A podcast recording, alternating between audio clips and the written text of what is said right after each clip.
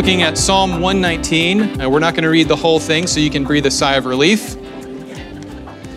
But that is the old man. That's not the new man in Christ that breathes that sigh of relief, because this is the Word of God. It is living and active. It pierces to the division of body and soul, of joint and marrow, and it discerns the thoughts and the intentions of the heart. And before it all are naked and exposed to him to whom we must give an account. A Christian, these are the very words of God. With that in mind, let's read Psalm 119, verses 1 through 8. Christian, hear the word of the Lord to us, his church.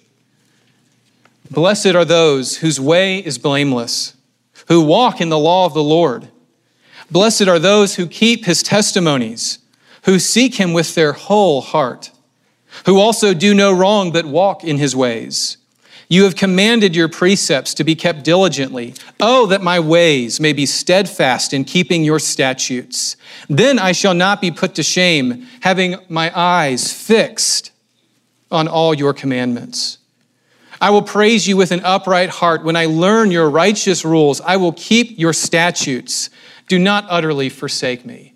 Christian, the grass withers and the flower fades, but the word of our God will stand forever. This is the word of the Lord. Thanks be to God. Amen. Would you be seated and keep open your Bible in front of you in your lap as we're going to be looking at it quite a lot together. Uh, well, if you're just joining us, uh, we're doing a summer series right now called Summer in the Psalms, and we're asking everybody to read the whole Psalter together all through this month. And so, anybody get through this week? Um, if you're like me, whenever you come to Psalm 119, what do you do? Oh man, it's so long. Psalm 120 is looking really good, right? Uh, but, friends, remember, that's the old man speaking. That's not the new you in Christ that feels that way. Psalm 119, friends, is uh, one of the most beautiful chapters in the Bible. In fact, it's the longest chapter in the entire Bible, and it is longer than many books in the Old Testament. It's even longer than books in the New Testament. And if you're a geek like me, that's what you're thinking about right now. Which ones are shorter than Psalm 119? I'll give you the answer after the service if you want to know. Uh, but, friends, as we dive into Psalm 119, I do have a quick question for you, if that's okay. It's philosophical, so I hope you had your coffee this morning. Uh, friends, is seeing is seeing the same thing as gazing?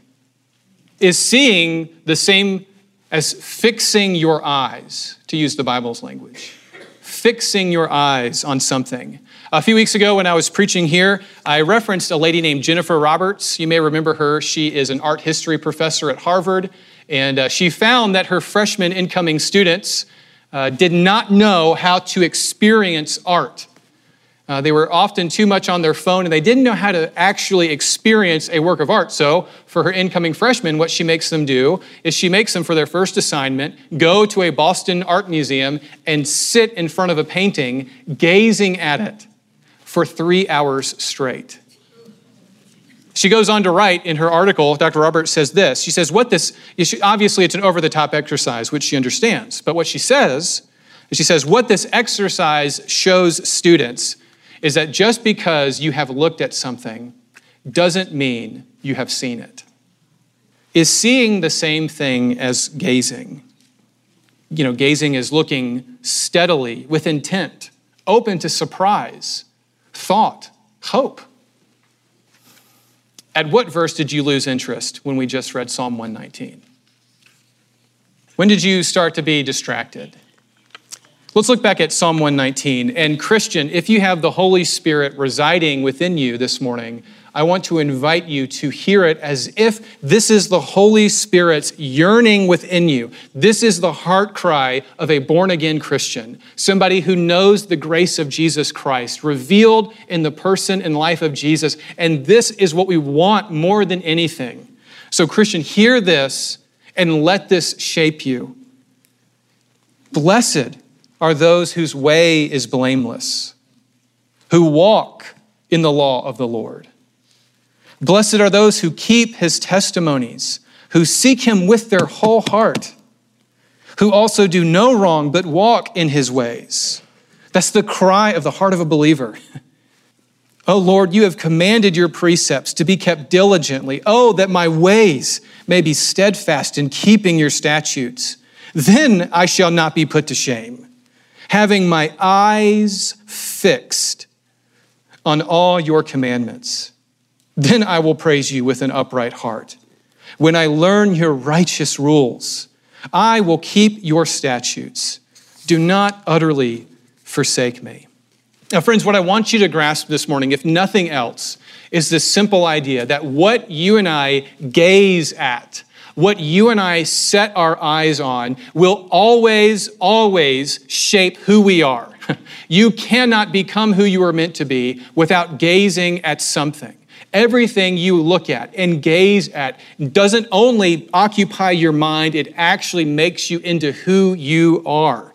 I mean, think about it this way when the Bible talks about gazing, think about what it does to the person gazing. Think about David standing on top of his castle, gazing at Bathsheba as she bathed. How did David change because of what he gazed at? How did David's family change forever because at what he fixed his eyes on? Think about Eve in the garden. What did she set her eyes on? She saw that they were good for taste, beautiful to the eye, and she set her eyes on the fruit of the tree of knowledge of good and evil. And how did Eve change?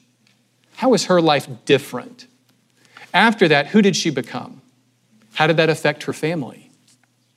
Think about Paul, or really Saul at this point in the story, right?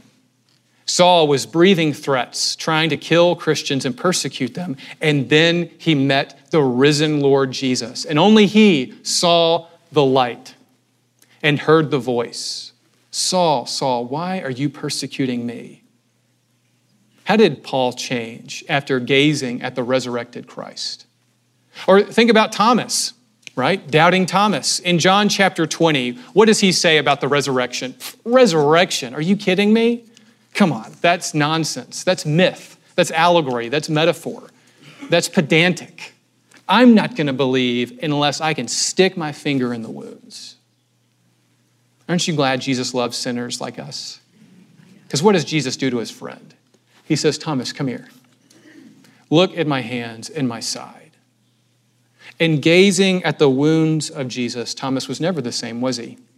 What Thomas says in John 20 is he looks at Jesus of Nazareth and he says in Greek, Mukurios kai mutheos, my Lord and my God. Quite the statement, don't you think? Ever called another human God? Thomas was forever changed when he gazed at the hands and the wounds of Christ. Christian, what do you gaze at? What do you look at? Psalm 119 in your lap, if anything, if anything, Psalm 119 is an invitation for you, Christian, to gaze at the beauty of God's word. And what you gaze at will always transfigure you. Um, whether you want it to or not, whether for good or for bad, but what you put before your eyes is making you who you are. And what's happening in Psalm 119 is the psalmist is showing us the beauty of God's word. And what is happening if you are a Christian is more and more this is becoming the heart cry of the Holy Spirit within you.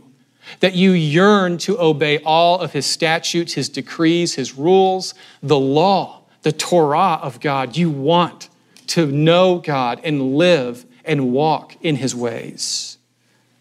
Look at Psalm 119, though, to gaze at this, and why I'm suggesting this psalm is all about gazing is because this psalm was never meant to be sung. And the reason I, I, am suggesting that is because if you look at Psalm 119, look how long it is. And if you look at Psalm 119, you may notice in your Bibles in front of you at the very top of this stanza, verses 1 through 8, look at verses 1 through 8.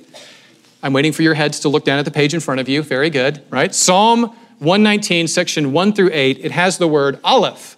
It may even have a funny little letter, the Hebrew letter for the letter A. And what you may not know about Psalm 119 is this stanza, verses 1 through 8, that we just read, every line, 1, 2, 3, 4, 5, 6, 7, 8, every line begins with the letter Aleph. A, A, A, A, A, A, A. All eight lines.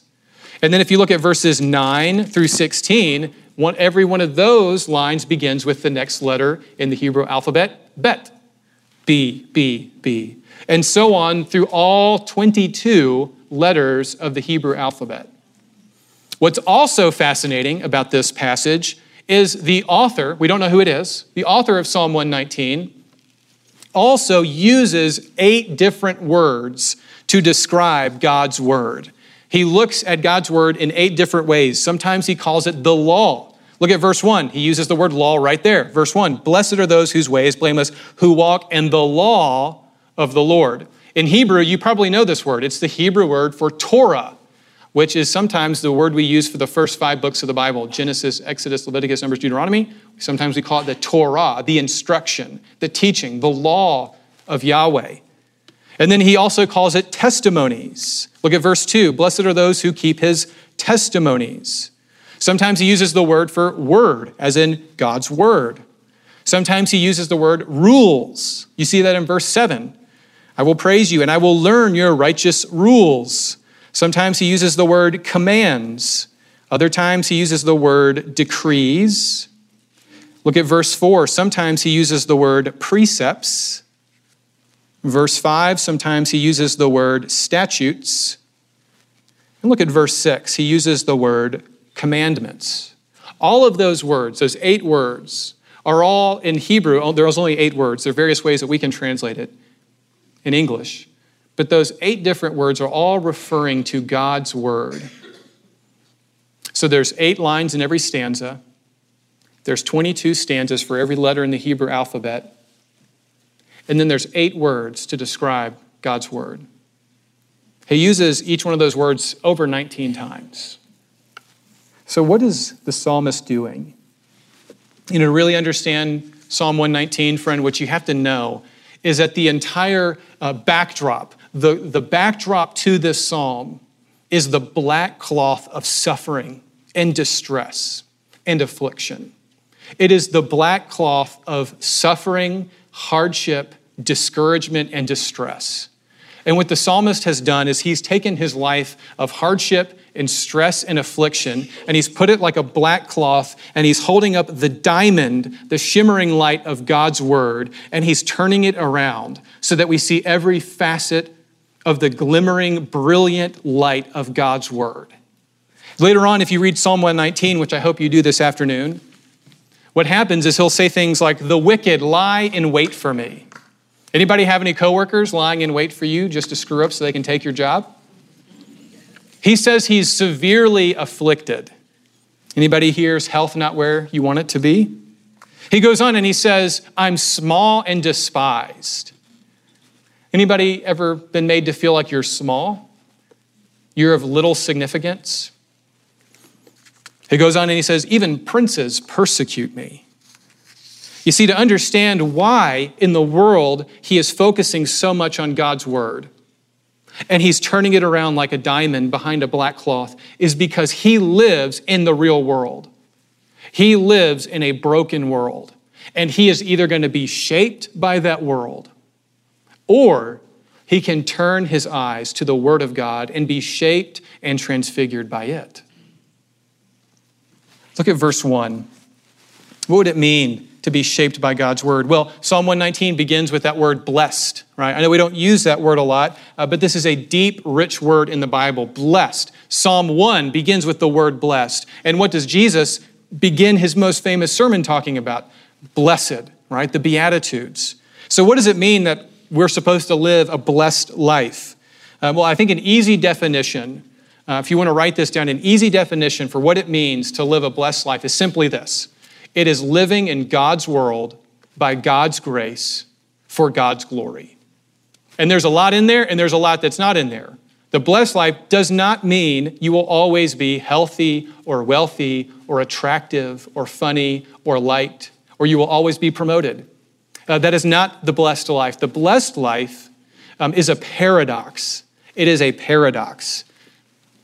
It means you live in a broken world, you live in God's world but you do so by God's grace and His goodness, His unearned favor. And you do so so that He receives the glory. I mean, think about this psalmist. He sees himself living in God's world. and he sees it only by God's grace, but he does it for God's glory. He doesn't say, you know, that everything hard in his life is going to go away, it's going to, uh, you know, uh, disappear like the morning mist in the sunlight. Um, that's, that's not the promise of what the blessed life is. I mean, think about Jesus' own teaching about what it means to be blessed. You know, how does the Beatitudes begin? What does he say? Blessed are the healthy, for they shall always be liked right? Blessed are the clever and the smart and the gifted, because they'll get what they want in this life. Is that how he talks about the blessed life? Uh, friends, if you don't get this, Christianity will never make sense to you. Um, you will never quite grasp it. Jesus says in paradox, right? In, in seeming contradiction, blessed are the what? The poor. Blessed are the poor in spirit, for theirs is the kingdom of God. Blessed are those who mourn, for they shall be comforted. You see, what Jesus is showing us is that life is to be lived in a cruciform way. I know that's a funny word. All it means is cross shaped, cruciform. And friend, you and I are called to live a cruciform life. It's meant to be in paradox. And what that means is you and I are going to experience death. we are going to experience suffering and death. And yet, simultaneously, amazingly and paradoxically, you and I are meant to experience life in its fullness and life like we never thought possible. And the New Testament is constantly bringing us to this realization. What does Paul say? I have been crucified with Christ. It is no longer I who live, but Christ who lives in me. And the life I now live in the flesh, I live by faith in the Son of God who loved me and gave himself for me. Friends, what does it mean that you have been crucified with Christ? What that means, friends, is you are now dead towards sin. When sin comes calling, you have dead ears to it. And not only do you have dead ears to sin, you are also called to put to death the deeds of the flesh. and that's a fancy way of talking about putting sin out of your life. Um, anyone here ever tried to actually put sin to death in their life? It is incredibly hard. And you know why it's hard to rid sin from your life? Friends, because there is a part of us that loves that sin. There is a part of us that loves it and serves it. And for us to put to death the deeds of the flesh, we have got to take something that we love and idolize, something that is making us in its image. We have got to take sin and take it out back to our house, shoot it in the head, nail its body to the ground, and watch the ants eat it. That's what it means to put sin to death. You have to renounce it and say, I don't just think you're bad, I hate this and I renounce it. And friends, if you ever tried to do that, it feels like death. and yet, and yet, amazingly and paradoxically, through faith in Christ, not only are you crucified towards sin, you also have the new life. That's the whole goal. He is crucified with Christ. And it is now longer I who live, but Christ who lives in me. And the life I now live, I live by faith in the Son of God who loved me and gave himself for me. I mean, how many times does Paul need to talk about life before you hear it?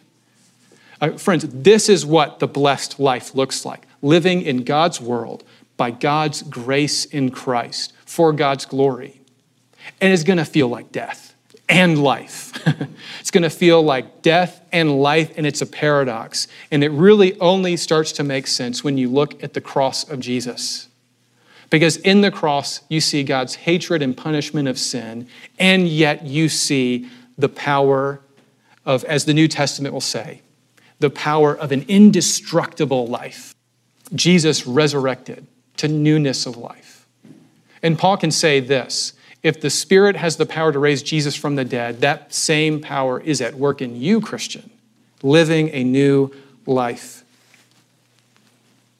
Christian, look at Psalm 119. What does it mean to live the cruciform life, death and life, paradoxically? It means you yearn to walk in a blameless way. Look at that word way right there in verse 1. Uh, Eugene Peterson, uh, the great author and pastor, uh, is the one who pointed this out to me.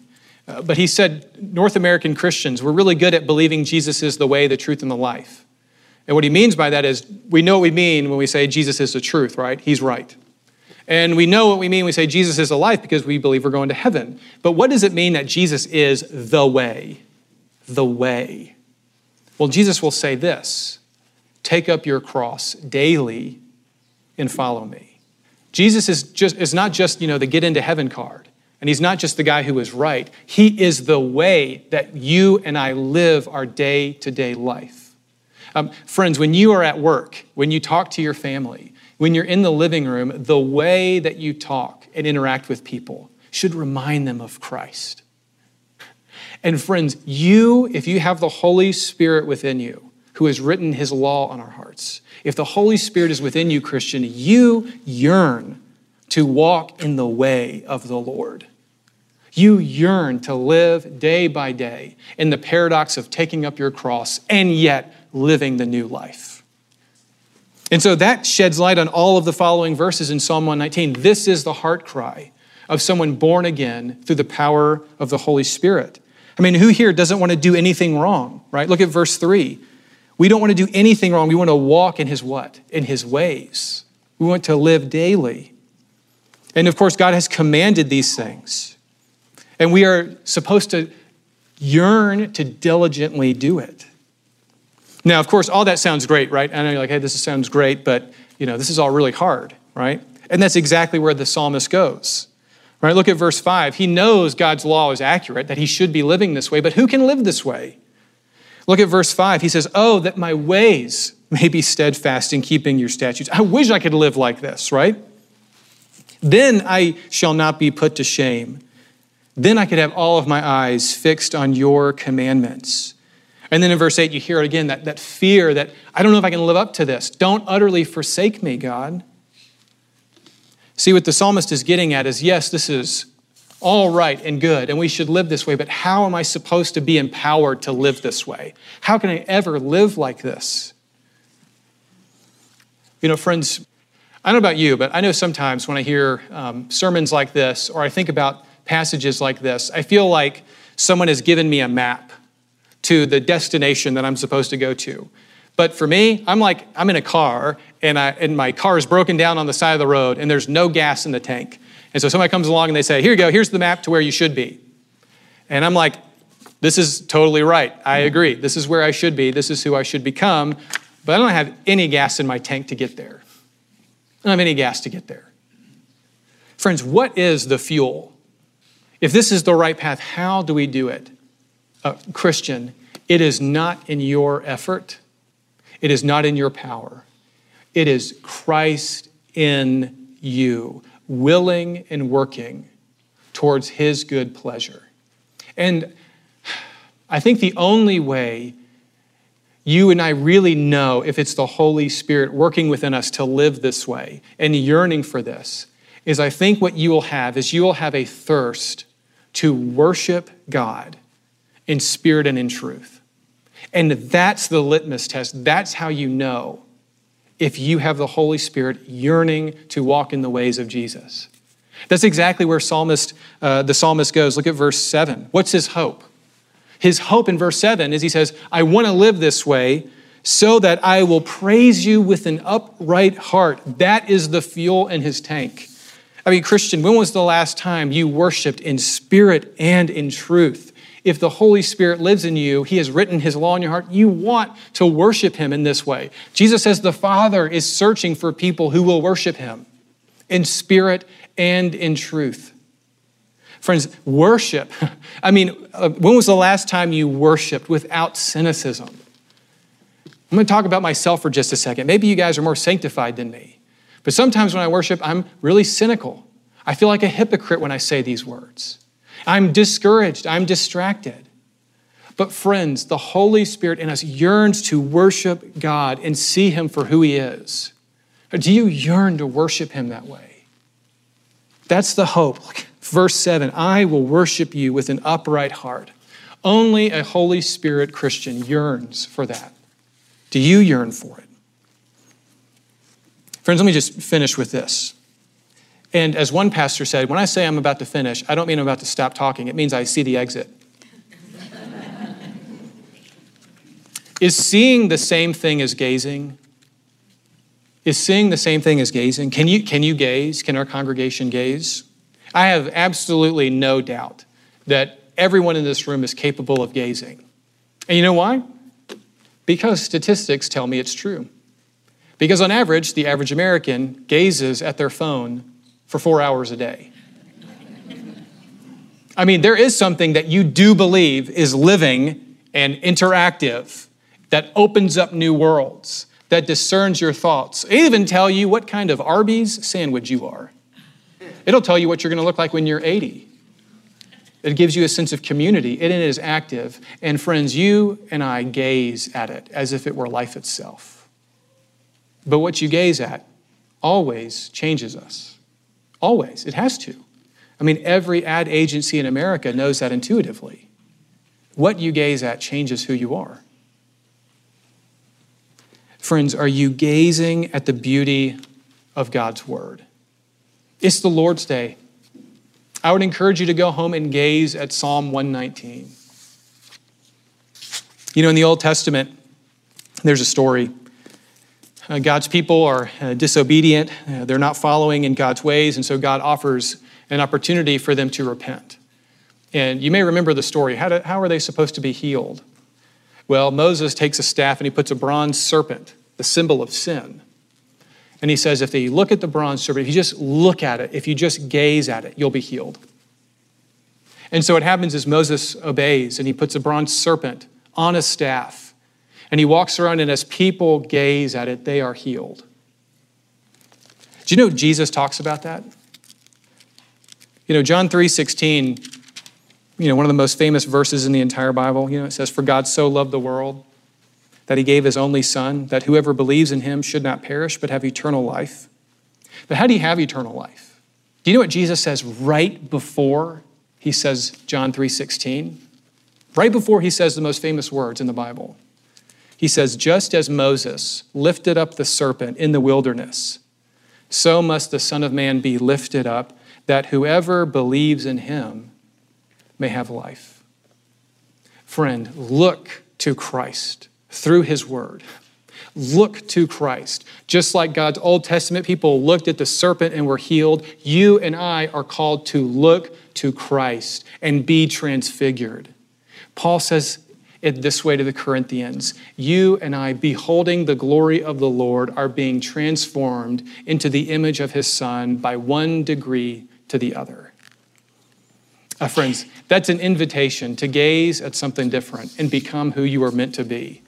Let's pray. Father, we thank you for Jesus, that he is the image of the invisible God. And that when we think about your statutes and your laws and your precepts, that we can look to his life and see what it means to live and to walk in your ways. And thank you, Lord, that he died on our behalf, that his righteousness is given to us by faith and thank you for the Holy Spirit that works within us a yearning to gaze at Christ. And Father, we pray this for ourselves. We pray this for each other right now that we would fix our eyes on you and that we would become the church you have made us to be. Fix our eyes on you, Christ. Amen.